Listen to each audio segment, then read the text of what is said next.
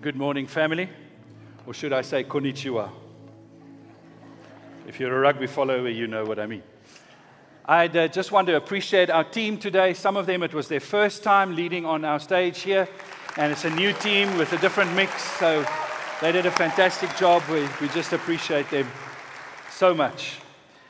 We are busy with our series that on Arise Shine, where the Lord, as they've said, is asking us to stand up and to shine His glory wherever we happen to be and wherever we find ourselves. And to do that, we're looking at a very real situation as captured for us in the book of James.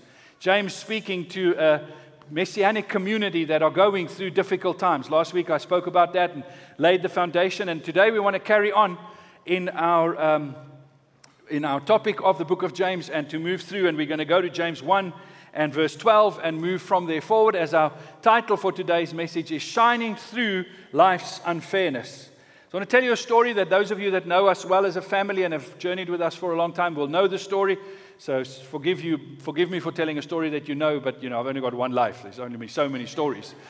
Uh, two thousand eight, Natasha and myself, friends of ours, were getting married, and we they asked us if we would be prepared to officiate at their wedding ceremony that was going to happen on a beach in Mozambique. So, and they offered that they would pay for us to fly to Mozambique, and then that we would be there for a long weekend and do the wedding celebrations, and that sounded like not such a bad idea for us at all. So I don't know if we even prayed about it. We just said, yes, we'll do it.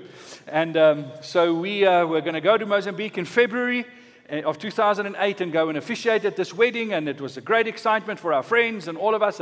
And uh, but then we realized a bunch of our friends are actually going, and everybody was trying to find ways to get to Mozambique to go and attend the wedding, and some were even coming from overseas.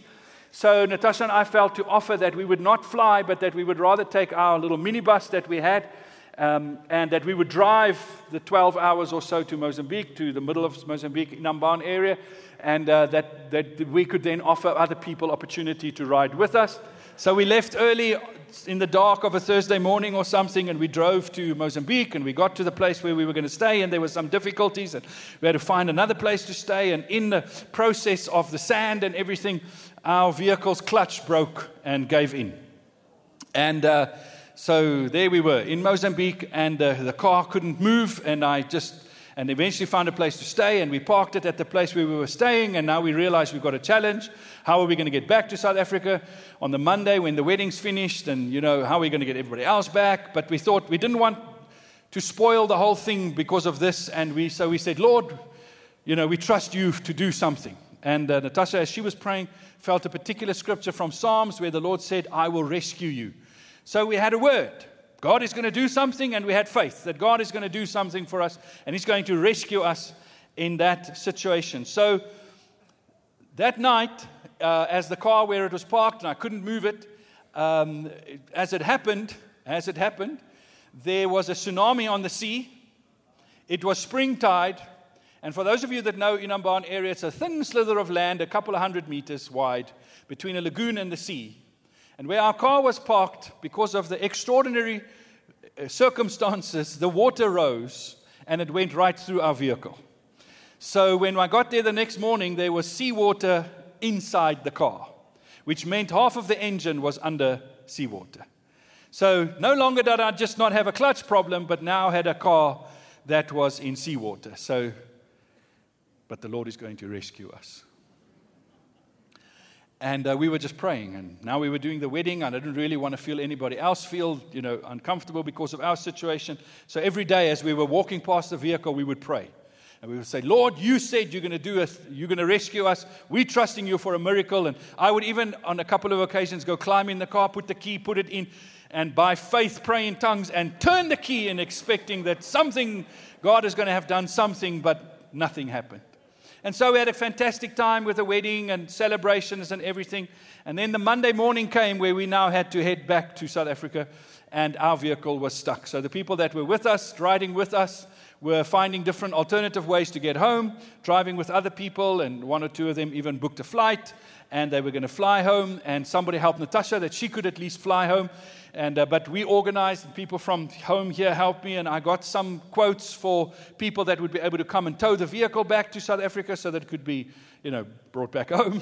And um, so we found somebody, and they said, I have to accompany the vehicle as it crosses the border. I have to be with it. So I thought, okay, well, this is now not very nice and comfortable, but okay, we'll have to do that. And so we organized and expected that a flatbed would come and pick up the vehicle, and I would proceed the twelve, fourteen-hour trip home.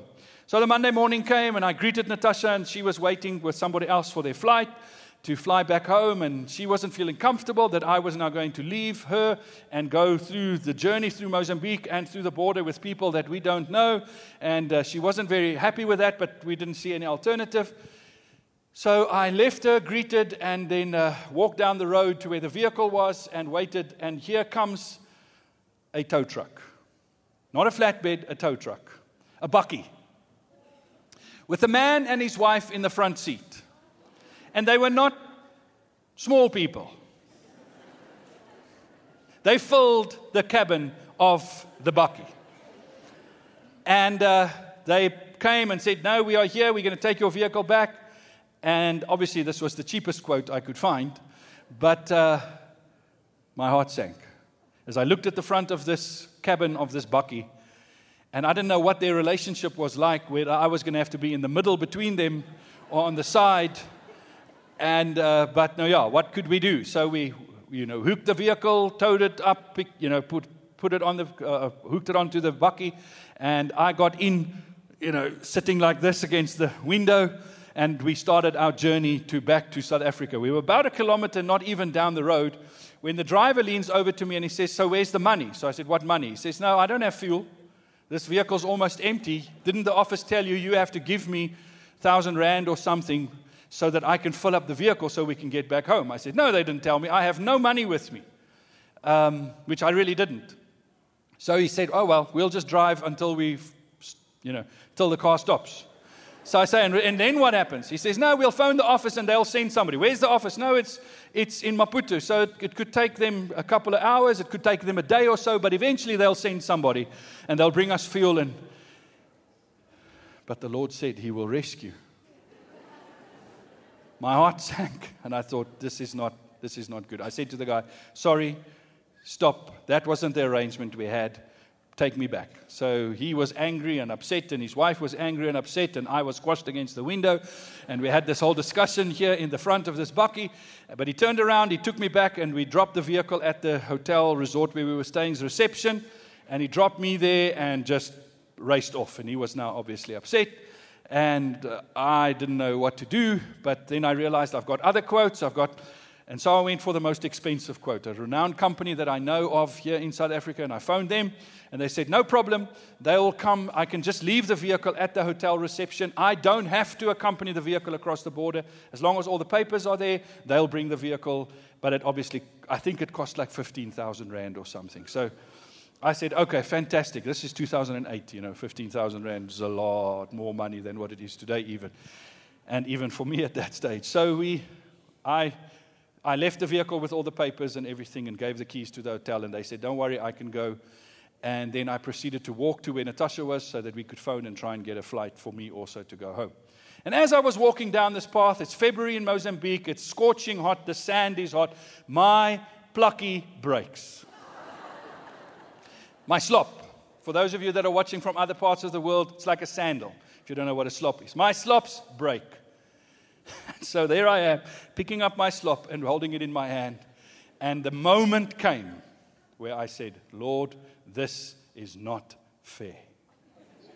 This is not fair. I am in this position because we were trying to help other people. We were trying to be good friends and good Christian people. We could have flown here and back, but because we wanted to help other people, we are now in this situation. And on top of it, you promised that you were going to rescue us. You did not rescue me, Lord. I rescued myself out of this situation.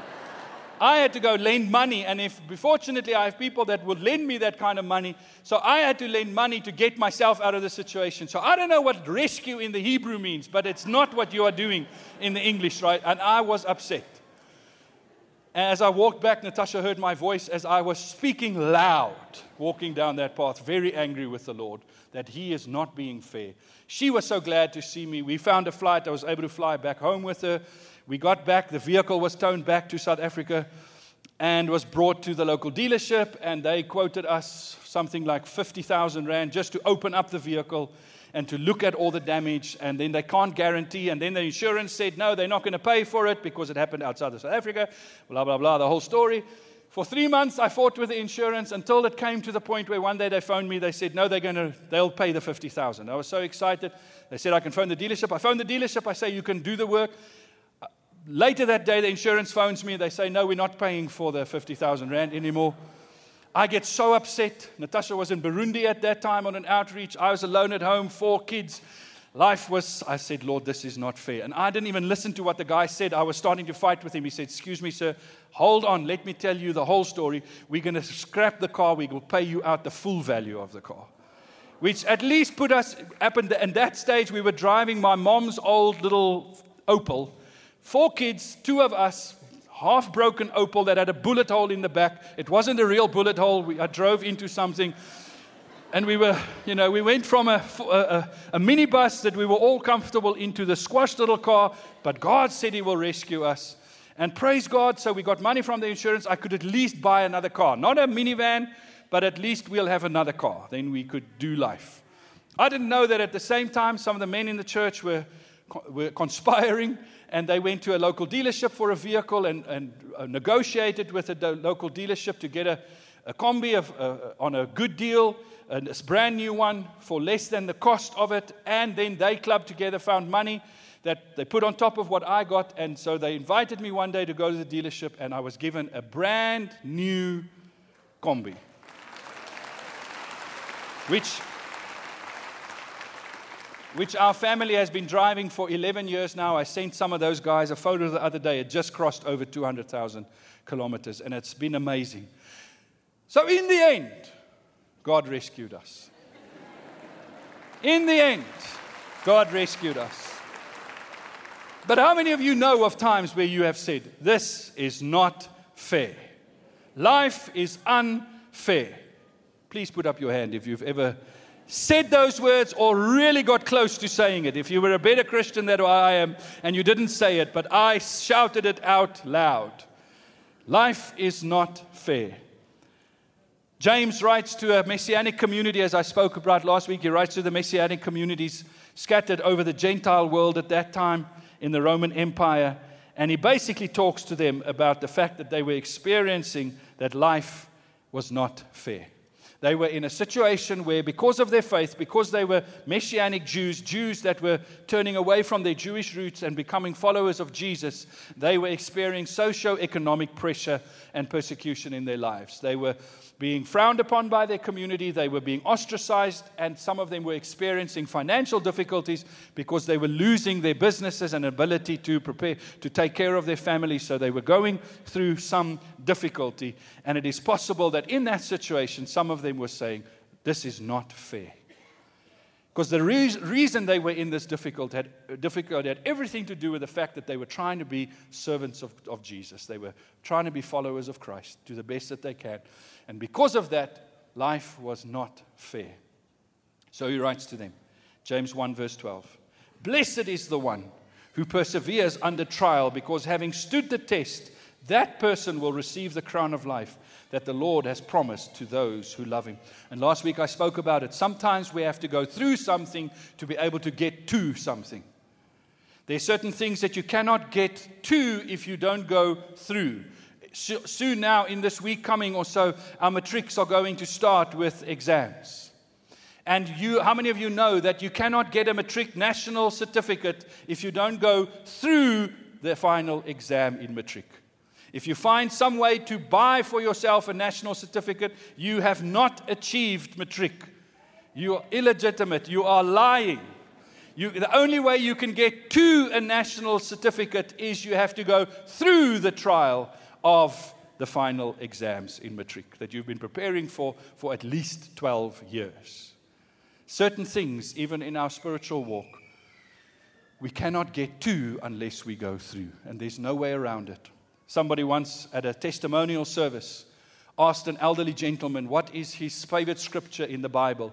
And he said his favorite scripture in the Bible is, "This came to pass." And they asked him, "Now what do you mean?" He says, "The trial has come to pass, not to stay." And so it is with so many things in our lives. Some things have come and they will pass. They will not be for eternity. They will not be for a long, too long in our lives. But you have to go through them. And it seems here that James says to the believers, "Blessed is the one who perseveres under trial, because having stood the test, that person will receive the crown of life." There's a reward that you cannot get unless you go through. The word blessed that he writes there is an interesting word. It is not a word of a statement of good fortune towards you. It is not just a statement of a, a we wish that you will be blessed. This is a verdict statement. The language he uses here when he says blessed, it's like you've been to a court and a, and a judge has considered your circumstances, and he passes a verdict after having looked at all the facts and all the, the processes, and he finally decides that the verdict is that you will be blessed.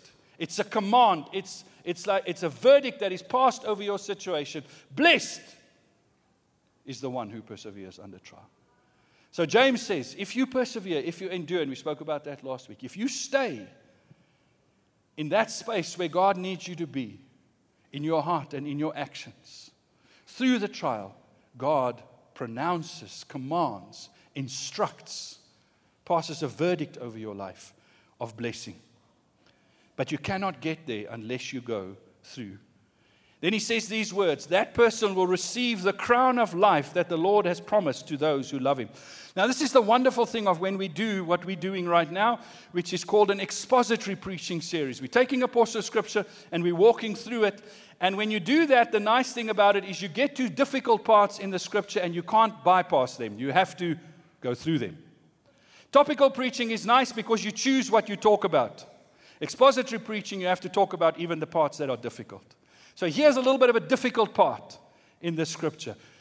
What is the crown of life? He's saying here that for people that pro- go through the struggle of standing for their faith and persevering, so like these Jewish communities, these Messianic communities, if they stood through the trials of being ostracized, of being looked down upon, of having their finances diminished, of impo- being impoverished, if they stood through that time and kept believing, he is he saying to them that there's a special reward for you in heaven one day. Now, there's different ways you can interpret what is that crown of life. There are a number of crowns that are actually mentioned in the New Testament, and I don't want to talk about them. On the one side, commentators and theologians will say the crown of life is nothing other than the crown of eternal life that is available to all God's people. If you believe in Lord Jesus, if he's, the, if he's your Savior, and you have given your heart to Jesus, then you become inherit, you inherit eternal life. And if you keep standing in that faith for all of your life, you will inherit eternal life. And that's the crown of life. The problem with that side is then there seems to be developing some condition towards our salvation, which we don't feel comfortable with. And when it comes to the issues of these crowns, there's not enough scripture for us to give us a solid understanding of what the Bible means. But there's something being referred to. The other side of it is people believe the crowns that is referring to you to you are, are extra rewards available to people that when once they get to heaven, on top of eternal life. The word here is the word that we would use for a ribbon or a wreath. In, remember in the Roman times, they would take like uh, olive branches and, and and together, you know, they would put it on somebody's head. It wasn't a crown like a king's crown or an emperor's crown, but it was a crown given to somebody that achieved in something. It's something like we had at school, you know, when you, you get a ribbon because you've done well in a particular area. It's this kind of thing. So some people believe that one day when we get to heaven, there will be some awards given of recognition for people that have gone through certain particular processes in their faith. Now, we don't quite feel comfortable with that because that seems to feel like there's a little bit of works involved with it. So we're not one hundred percent sure what is James referring to here. But remember, he's speaking to Jewish people that comes that stands on a Jewish understanding of their doctrines and theology. So it must have made more sense to them than perhaps to us. But what we can say Doesn't matter if it's the crown of life, which is eternal life, or if it's something else. This we know, that our God is a generous God. That our God wants us to have everything that is available in Him. And He wants to give to us. And He has made available to us eternal life and everything else in the kingdom of God. But that He is asking of us, in order as He gives that to us, that we respond to Him by loving Him. And as He gives everything to us, that we give everything to Him. And it's not a works thing, it's a relationships thing. That's why I love the fact that James ends here with, that the Lord has promised to those who love Him. This issue about rewards and right and wrong and enduring is not ultimately based in what is right and what is wrong, what is true and what is false. It's ultimately based in a relational concept of, do I love God or don't I love God? As we live our lives on this planet, we will be given opportunities because of just the nature of life and because of this world. As, as Pam was leading us this morning in our time to say, are we shining for the Lord in the reality of our circumstances? Each of us will be given opportunities to show the love of God in the midst of our trials and struggles, to show that we love God, to shine the love of God when life is against us. When I was walking down that sandy road in Mozambique and my plucky broke, that was an opportunity for me to rise up and to love God despite everything going against me. And that's a silly little story. Some of you have faced far more significant challenges in life. The loss of loved ones. But life will present to us all the time challenges that will push us to a place possibly where we can give up on the idea that God loves us and that we can love Him back. And that'll push us to a place. And sometimes people get to that place in this world and they say, how can God be a God of love if? And life will do that to us. But if we know who God is, if we know Him, if we love Him, then something in us will arise above that and say, Lord, I will love You. And if we are able to do that on this earth with all the challenges that come against us, how much more can we love Him one day when we're in heaven where everything is for us and there's nothing against us? But this is our journey on this earth, is we get to have the privilege of loving God, but unfortunately it does cost us to love Him. Like it cost Jesus to love us when He came to earth. It costs us. Now again, I can focus on the cost, or I can focus on the love and the reward associated with that. But as I grow with the Lord, as I mature in Him, there's a love in me that develops. And I, it becomes easier and easier for me to love Him because I know Him even more despite the challenges. But now you may say to me, but that's, if you think like that, does God then test us? Does God then bring things across our path to test whether we love Him? To expose the reality of our hearts? Because I may say I love God, but perhaps that love doesn't go all the way, doesn't go as far as it should. And does God from time to time then bring these things across my path? Does He cause my car to break down in Mozambique? Does He cause people to come to fetch me that can't really help me? Does He cause all of that? And did God cause my plucky to break so that He could expose and test whether I really love Him or not?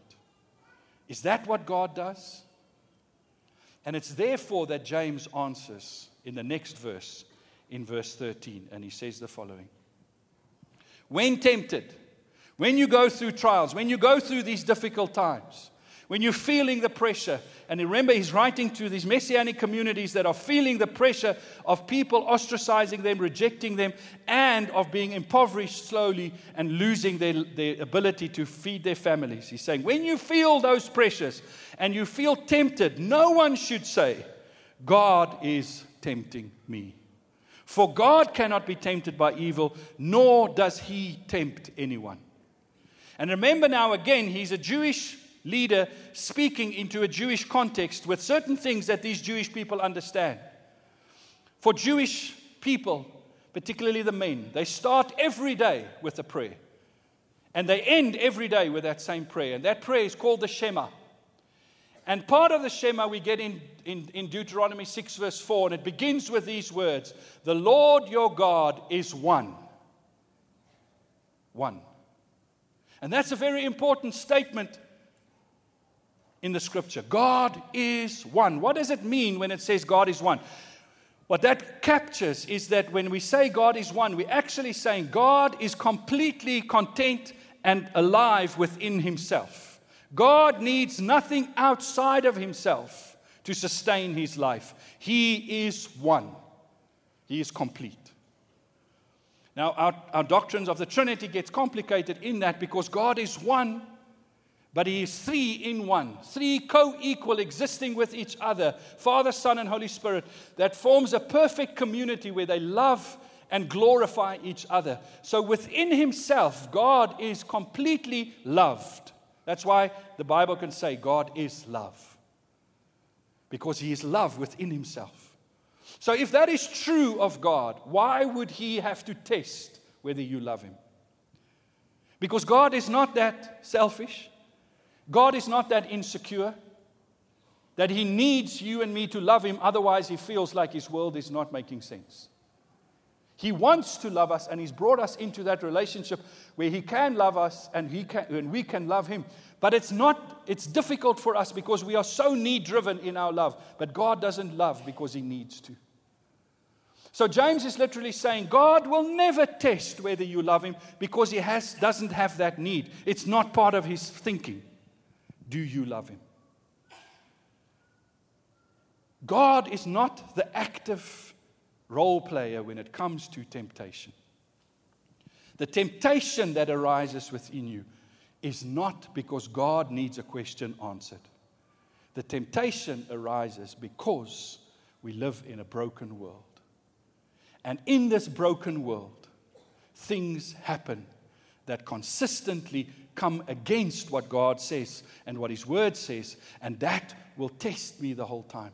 But it is not God tempting. God is not tempting me, because God cannot be tempted by evil. Why cannot God not be tempted? Because he's complete within himself.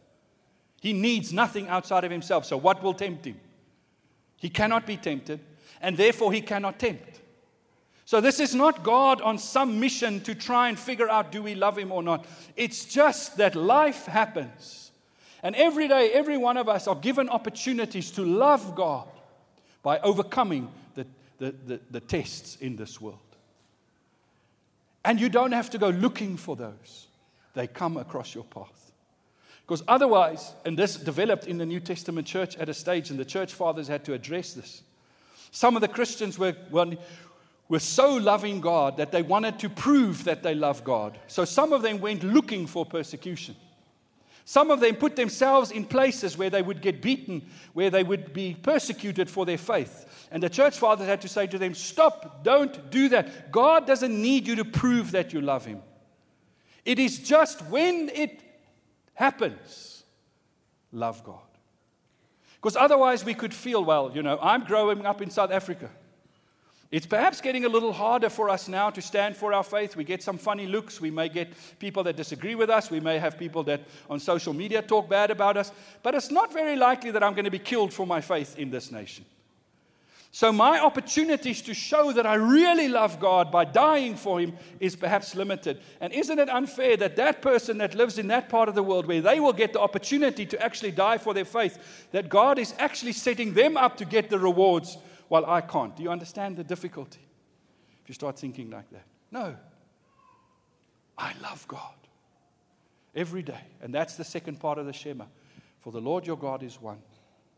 Love the Lord your God with all your heart, soul, mind, and strength. Wherever you find yourself, in whatever opportunity, love God. When it's easy to love God because things are for you, love him. When things go against you, love him. Everything is an opportunity for us to love God.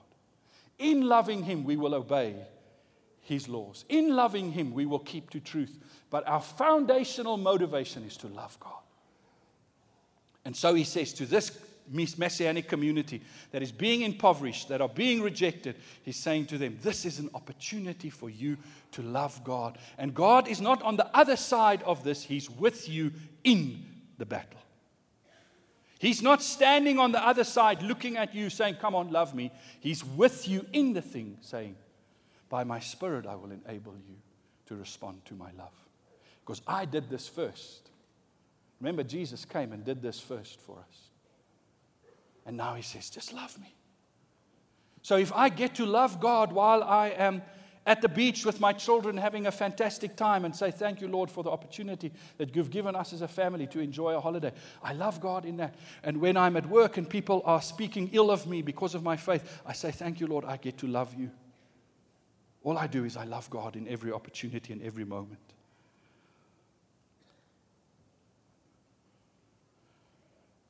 In James one verse fourteen, but each person is tempted when they are dragged away by their own evil desires and enticed. Then after the desires has conceived, it gives birth to sin, and sin when it is full grown gives birth to death. So how does trials and temptations work together? A trial is something that happens in my life that creates the opportunity for me to be tempted, to respond in a way that is not God's way. So trials aren't necessarily temptations, but often during times of trials, I become susceptible to temptation. Does that make sense to you? In the Jewish doctrine, remember James is a Jewish man writing to Jewish people, helping them move forward in their faith in Jesus. They had an understanding that developed in the Second Temple period, which is called the Jewish Yatzar doctrine. And in this doctrine, they basically answered the question to say there are three possibilities where evil could come from. First of all, evil can come from God, or evil comes from the devil, or evil comes from human beings. Evil exists in this world. Where did it come from? It can either come from God, or it can come from the devil, or it can come from human beings. In the Jewish Yatzar, the belief was this. Obviously, God didn't give rise to evil. As James says, God is not tempted and cannot be tempted. There's no possibility for him to do evil because God, it would be outside of his nature. He cannot do evil. The devil can, can tempt us with evil. But evil ultimately in the Jewish understanding is present in this world because of our desires. So e- evil in this world is present because of our ability to do evil. And the enemy plays on that ability and uses that ability.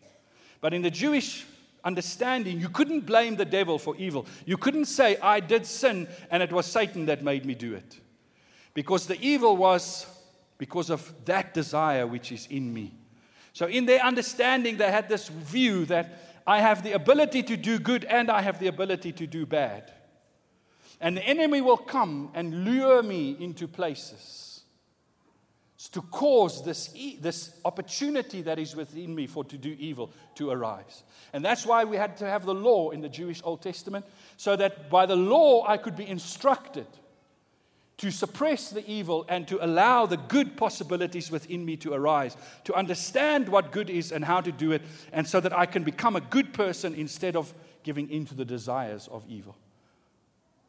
And it becomes quite complicated, but this is the backdrop of this.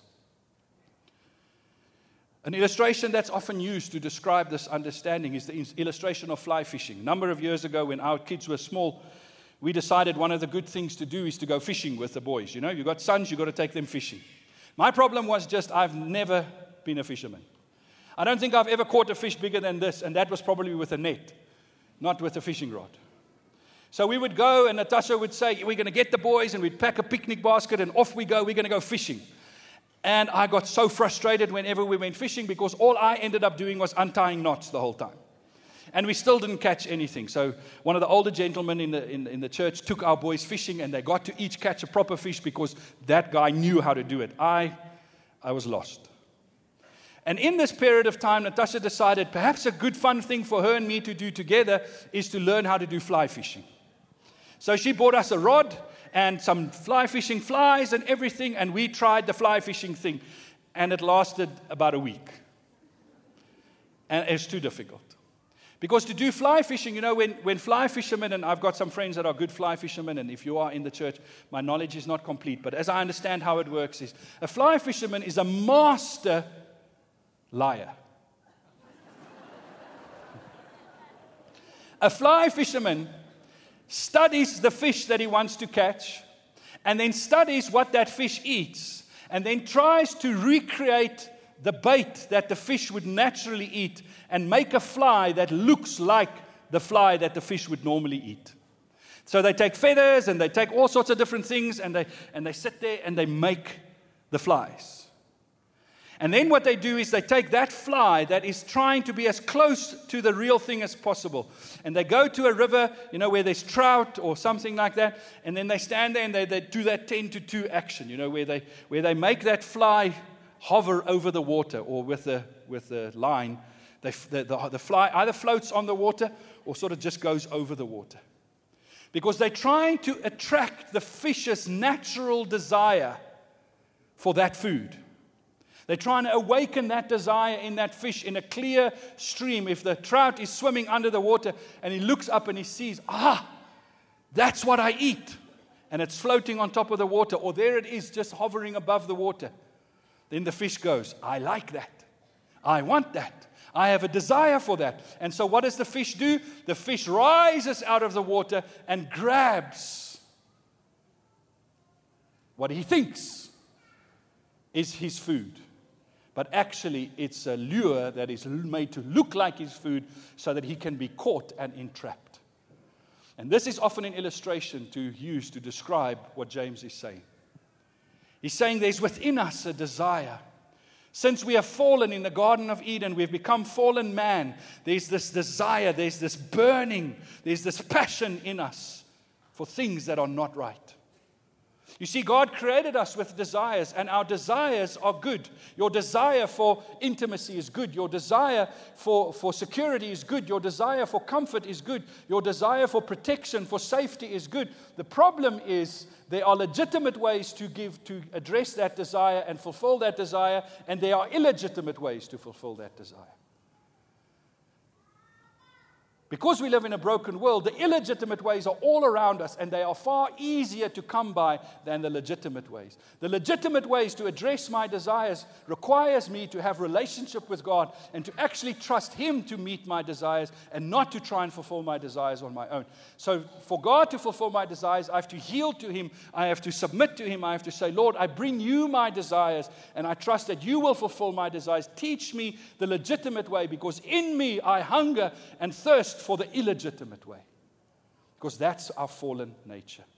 So in us is burning. So we see that fly flying above our heads here, or floating on the water, and we have perhaps sometimes enough savvy to go, I don't think that's the real food. But in us there's such a passion that burns for satisfaction and to have our desires met, that sometimes even when we know it's not the right thing, we will rise and we will grab hold of it. And then the enemy lures us, pulls us in. And the scripture talks about the sin that so easily entangles. And he does that with each of us all the time. And Paul writes in Romans seven, he says, wretched man that I am, who will save me from this? And then he carries on in Romans eight. And he says, there is now therefore no condemnation for those who are in Christ Jesus. And then he talks about how in Jesus I've been given a new nature. That when I give my heart to Jesus, when I come to the Lord Jesus and I say, Lord, I confess that I'm a sinner. I confess that in me is burning this passion, this desire to meet my needs the way I want to need, meet my needs. This desire for me to have wealth and standing and fame and intimacy and, and security, all these legitimate desires that you gave me. I recognize that in me is this, this passion to meet those things on my terms and the way I want to do it. And I recognize that as sin, Lord, and I ask you to forgive me, and I submit my desires to you, Lord. And I say, Lord, from this point forward, I want you to cleanse me from my evil, my passions, my hunger, my burning, and give me your desire. And that's what the Holy Spirit does. He washes, first of all, I get cleansed by the blood of Jesus. And then the scripture says, a new nature is awoken in me. And that nature that's awoken in me is the nature that is different, that desires to not meet my needs in the burning passions of this world, but that wants to meet my needs in the way that is legitimate, that God gives, that longs for life, that comes from the place of loving God. It's not that I don't sin and that I cannot give in to these evil desires anymore, but that there's a new nature in me, a new desire. That's why the scripture talks in Romans eight, you can read about it, that I'm no longer a slave to sin. I no longer have to do that. I can now rise and look past the flies and the lures of the enemy and, and start recognizing as the truth enters my life. Jesus said, you will know the truth, and the truth will set you free. As the truth of the gospel impacts my life and the word of God teaches me, my desires gets reformed, and that's the process of discipleship and sanctification. That's why Romans twelve says, you know, be renewed by the Spirit, by renewing the spirit of your mind. Be transformed by the renewing of the spirit of your mind. As the word instructs me, I start saying, I don't, I recognize these flies. They're not right. They're going to destroy me. No matter how good they look and how real they are, I'm waiting for that which God has. And I wait for His word and truth.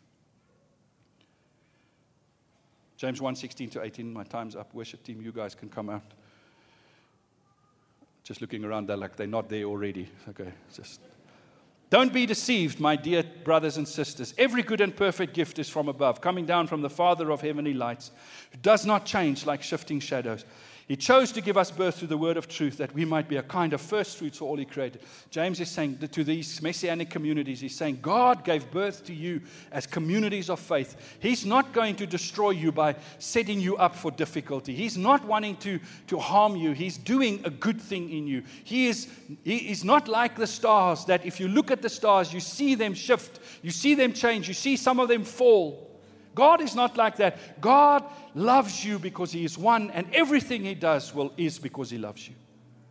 And even when you're going through the challenges, you can shine. Even when life is unfair, you can shine through the unfairness, not because you believe that God is setting you up, but because you know God loves you. And He has created within you a new nature. You can rise above that. That's why Paul writes to the Corinthians in First Corinthians ten thirteen. He says, none of you are being tempted in any way different to other people. But when you are tempted, God is with you, and He will give you a way out. You are strong enough, and that way out is what James talks about in James one verse five. If any of you lack wisdom, ask God. And He that is generous will give you wisdom. If you right now are in a place, or have ever been, or will ever go through a time when you can legitimately say, life is unfair, you can ask God for wisdom. Because He's not on the other side watching how you deal with this. He's with you in the boat. He's with you in the test. And He says, I have gone through these tests. Jesus says, Jesus says, He's been tempted in every way like us. I've gone through these tests. I know your humanity. That day when I walked and my slop broke, I, my humanity came up in me, and I said, Lord, this is not fair. But I'm so glad that Natasha and I stood and we held hands together that day on that beach, and we said, Lord, it may feel like life is unfair. It may feel like You are not with us, but we know that that is not the truth, because Your word says it's not the truth. And we remained to love God. And we got some sense of reward at the end of it. God did rescue us. Now, but let me tell you now how I feel about it, is that even if God did not provide for us that vehicle that we still drive today, my eternal rewards is so fantastic.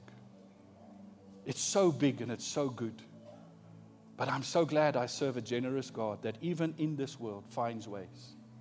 If I ask Him for wisdom, if I actively deal with my problems and say, Lord, show me what to do, not just be passive and let it roll over me and just go, ah, it's unfair, but to say, it feels unfair, Lord, but show me how, give me wisdom. When I do that, God causes that new nature to stand up. And when that new nature stands up, like this community of faith, we do things differently. And then we shine through life's unfairness. Won't you stand with me?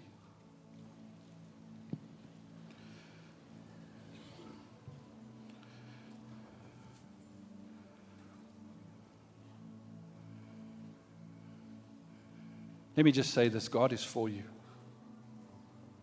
God is for you. He loves you. And that love that He has for you is not dependent on how much you love Him. But the more you respond in loving Him, the more you get to enjoy that love. It's just the way it works. But He loves you. He's not against you. He's not manufacturing things to make your life difficult.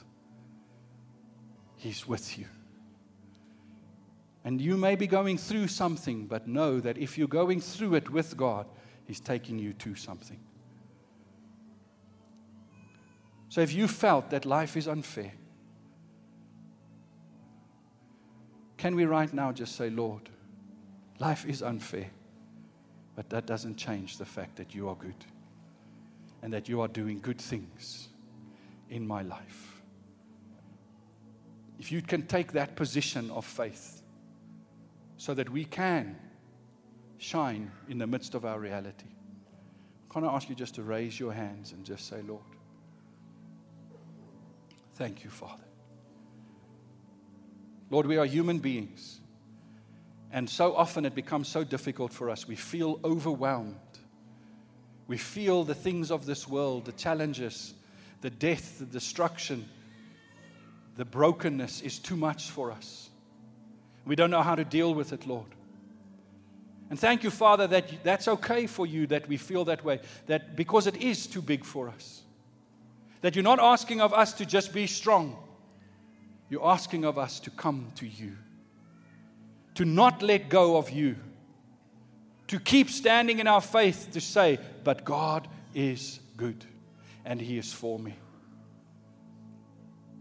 So right now I pray for every one of us, Lord, that our faith will become that little bit stronger, that little bit more steady, that little bit more mature, that little bit more complete, that can embrace all these difficulties and challenges when they happen and say, God loves me. He's doing a good work in me.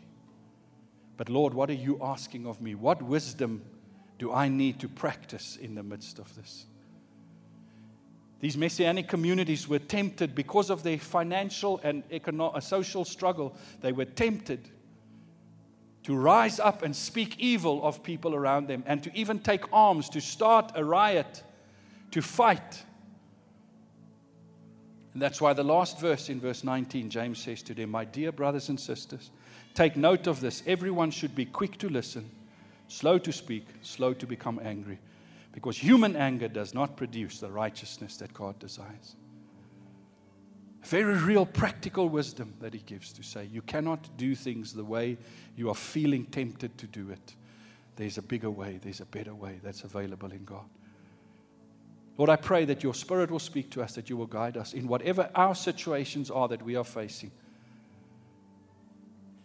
That we will not rise to our human desires and temptations, but that we will be quick to listen, slow to anger, slow to speak, and slow to anger, to give you space to do what only you can do.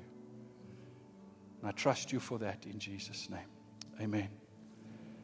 May the Lord bless you today and this week as you go, and may you experience His faithfulness in phenomenal ways. I want to invite you to come forward for prayer.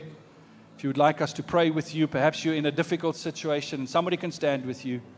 If today you want to say, I'm tired of my old nature and of rising to my own desires, I want to give my heart to Jesus and I want His new nature, can I ask that you come on my right-hand side? Pastor Ian is, uh, Pastor Gideon is here. He's going to help you to pray what we call the sinner's prayer, to give your heart to Jesus. Can I ask that you please come and don't miss this opportunity? There'll be baptism also taking place in the functions hall. May the Lord bless you and may the Springboks win today. Amen.